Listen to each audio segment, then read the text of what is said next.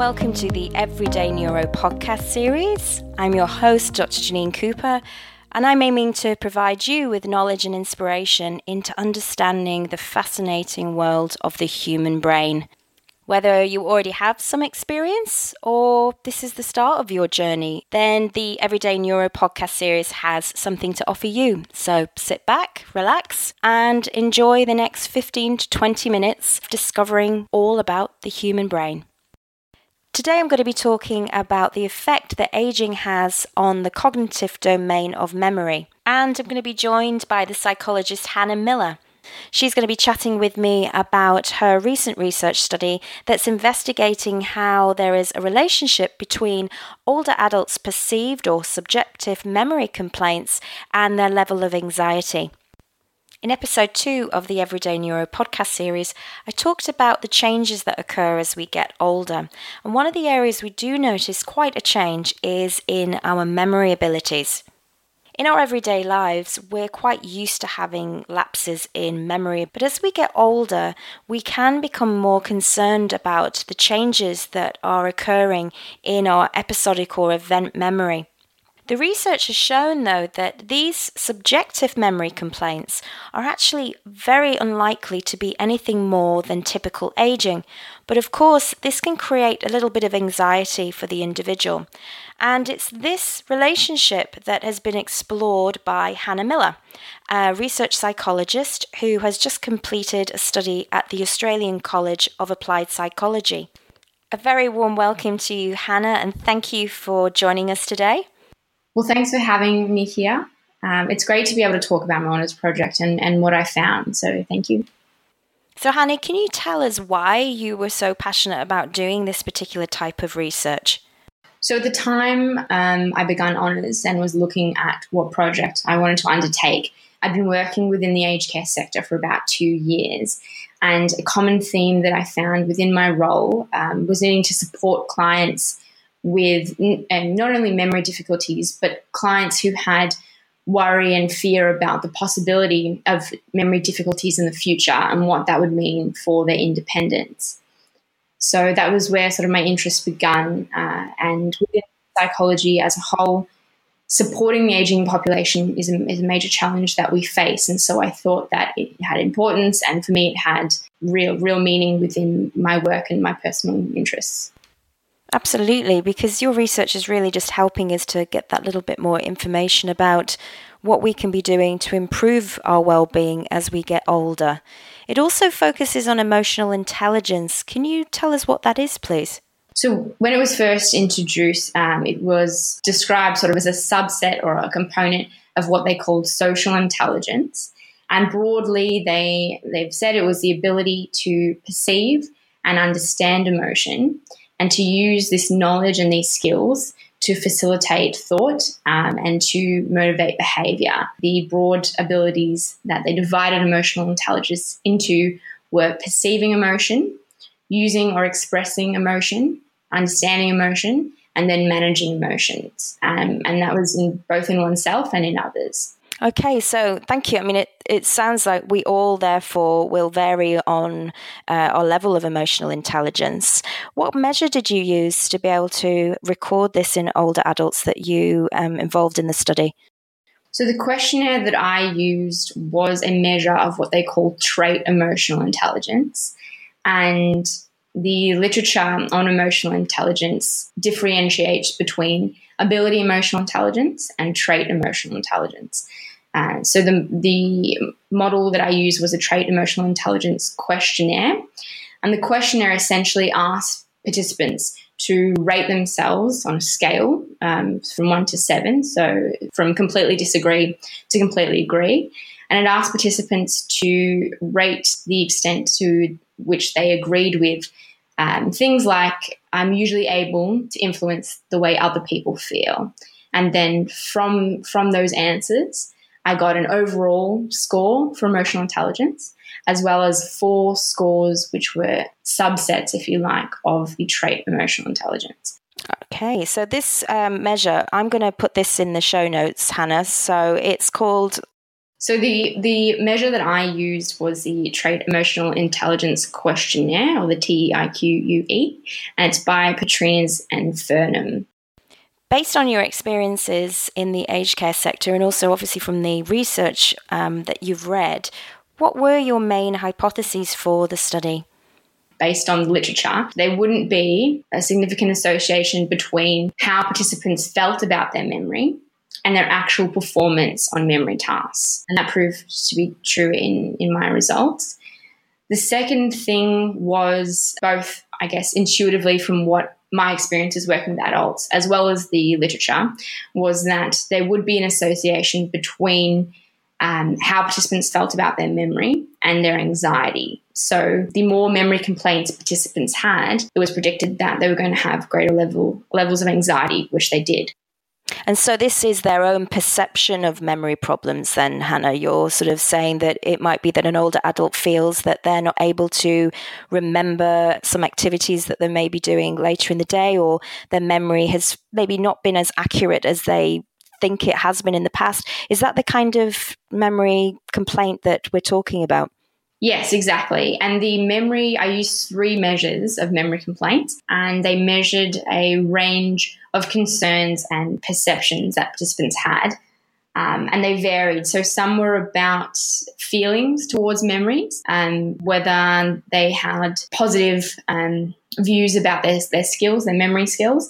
Others were more practical and concrete about rating how often they made mistakes, such as losing their keys. And then others just asked them to, to basically give an indication of, of where they thought their memory was in relation to, to other people their age and to younger people. So, yeah, the, the subjective memory complaints tried to capture a range of concerns that participants may have had about their memory, both currently as well as how they felt about the future. And they're very sort of typical things as well, Hannah, which is what I really like about your research. It's very applicable to everyday people living their lives rather than some strange lab based memory measure. This is all about things that really do happen in everyday life. And it's it's great to see that in, in the research that you've done. So what were your main findings? I guess the first one, um, and that was important from a research perspective, was that there was no relationship at all between how participants performed on a uh, objective measure um, of memory. So that's uh, a task they had to complete, which sort of gave me a rough indication of their memory. There was no relation- relationship between that and how they themselves rated their memories or felt about their memory. So that that was interesting and also supported what was already out there. The other thing was that there was a strong relationship relationship between memory complaints. So, the sort of the worse, I guess, um, the participants felt about their memory, the more anxiety, the level of anxiety. So, those were the two kind of um, key findings that I then built some of my other findings off, if you like. So, older adults, when they do feel and perceive their memories as not being as good as they used to be, then obviously that's creating quite a high level of anxiety in everyday life. That that's a big thing to find, isn't it? That we need to maybe try and reduce that anxiety. What did you find in terms of emotional intelligence? How did that interact in this study that you've done? The main finding was that uh, greater levels of emotional intelligence predicted lower levels of anxiety. And out of the four components of emotional intelligence that I looked at, um, emotional well-being was actually the most important in predicting lower levels of anxiety. I also looked at some other factors um, and looked at their relationship to emotional intelligence. Uh, so, for example, I asked participants to record things like the number of hours they spent um, participating in a hobby each week, as well as the number of hours they spent socializing with friends and families. And I found some interesting findings in regards to these factors and emotional intelligence. Okay, so in terms of spending time with your friends or family or um, doing a hobby that you really enjoy, I- I'm thinking that's going to elevate your mood. Is that what you found from your results? Yeah, it was good um, in the end when I when I got my results having those factors in there, having those variables in there, because it gave some sort of practicality, if you like, to the results. So I found that the subcomponent of emotional intelligence, which is called sociability, predicted the number of hours participants spent socializing with their family. And in addition, I also found that the number of hours participants spent um, engaging in a hobby was negatively associated with anxiety. So, meaning the, the greater um, hobby engagement they had, the lower the levels of anxiety.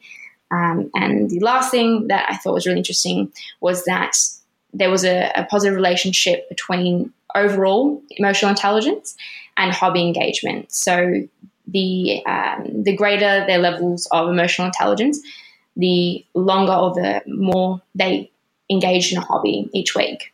Right. So basically, you're saying that um, for older adults who've got a hobby, then that's a really good thing. It's allowing them to reduce their anxiety levels. Is that correct? Yes, that's right. Yeah. Great. Oh, fantastic. So, for older adults that maybe feel a little bit like they are disengaging from activities because they're worried about their memories, in fact, if they start to engage a little bit more, that's hopefully maybe going to reduce the anxiety that they're feeling. Yeah, as well as obviously the benefits of, of staying active and keeping keeping their mind active. So absolutely. Was there a difference between socializing with friends compared to family members? Yeah, there was. So, um, on average, the participants did spend more time socializing with family, um, and they might be because of the, the age demographic with other research, such as um, Erikson's stage theory model, discussed whether this was because those participants higher in emotional intelligence have a sense of fulfillment um, by giving back to family relationships, sort of that investment in, in the next generation. Sort of related to that too was that the number of hours they spent socializing with family, the lower their anxiety. So it goes both ways in that their family is um, social support, so they may have sort of better emotional well-being, but also that the greater their emotional intelligence, the more likely they were engaging in those family relationships and wanting to give back. So it's a very positive set of results, really, that if you are older and you're worried about your memory, then by engaging in hobbies, spending more time with your family members, maybe engaging with younger people, sharing the knowledge you've acquired, then actually that's going to reduce the anxiety that you may have acquired from worrying about your memory. So it sounds a nice thing to be able to do that engagement seems to be helping with anxiety. Absolutely. And I think um, as well, remembering that subjective concerns or worries about memory is very, very common within the older adult population. But often these concerns don't have a basis. Often these concerns don't translate into actual memory performance. Yeah, they might be able to prevent or reduce that anxiety. Thank you so much, Hannah, for sharing this amazing study that you did as part of your honours year. Do you have hopes to try and publish this so that uh, the listeners can maybe access it at a later time point? Yeah, absolutely. I would love to. It would be great. Well, I look forward to reading it, and um, thank you so much for joining me today. I wish you all the best with your research, and also great to know that we're really moving forward and trying to help people who are getting older when they are worrying about their memory complaints by looking into what might mediate the effects of that anxiety. Thanks so much, Hannah. Thanks for having me. So far in this episode, we have discussed changes to memory that occur due to the effects of typical aging. However, sometimes changes to memory can become extreme and create difficulties that can negatively affect well being and activities of daily living. Sometimes these changes to memory can actually signify a cognitive symptom of Alzheimer's disease, which is a progressive disease that destroys memory and other important mental functions. Alzheimer's disease is the most common cause of dementia in the general population, and it accounts for up to 60 to 80% of all dementia cases. If you would like this information, I have created additional content that accompanies this episode, and in it I discuss the symptoms of Alzheimer's disease and ways to assess for it, as well as what changes occur to functioning and what happens within the brain. I also talk about ways people can reduce the likelihood of the occurrence of dementia. If you would like access to this, along with additional content for other episodes in the podcast series, you can become a patron of Everyday Neuro by visiting patreon.com forward slash everyday neuro. So, to recap, the key, it seems, to reducing stress and anxiety that will then increase levels of well being and aid cognitive ability is to stay active and have a good level of exercise and sociability. So, that's all from me for this episode of the Everyday Neuro podcast series. As always, please look after that amazing brain of yours. And until next time, take care.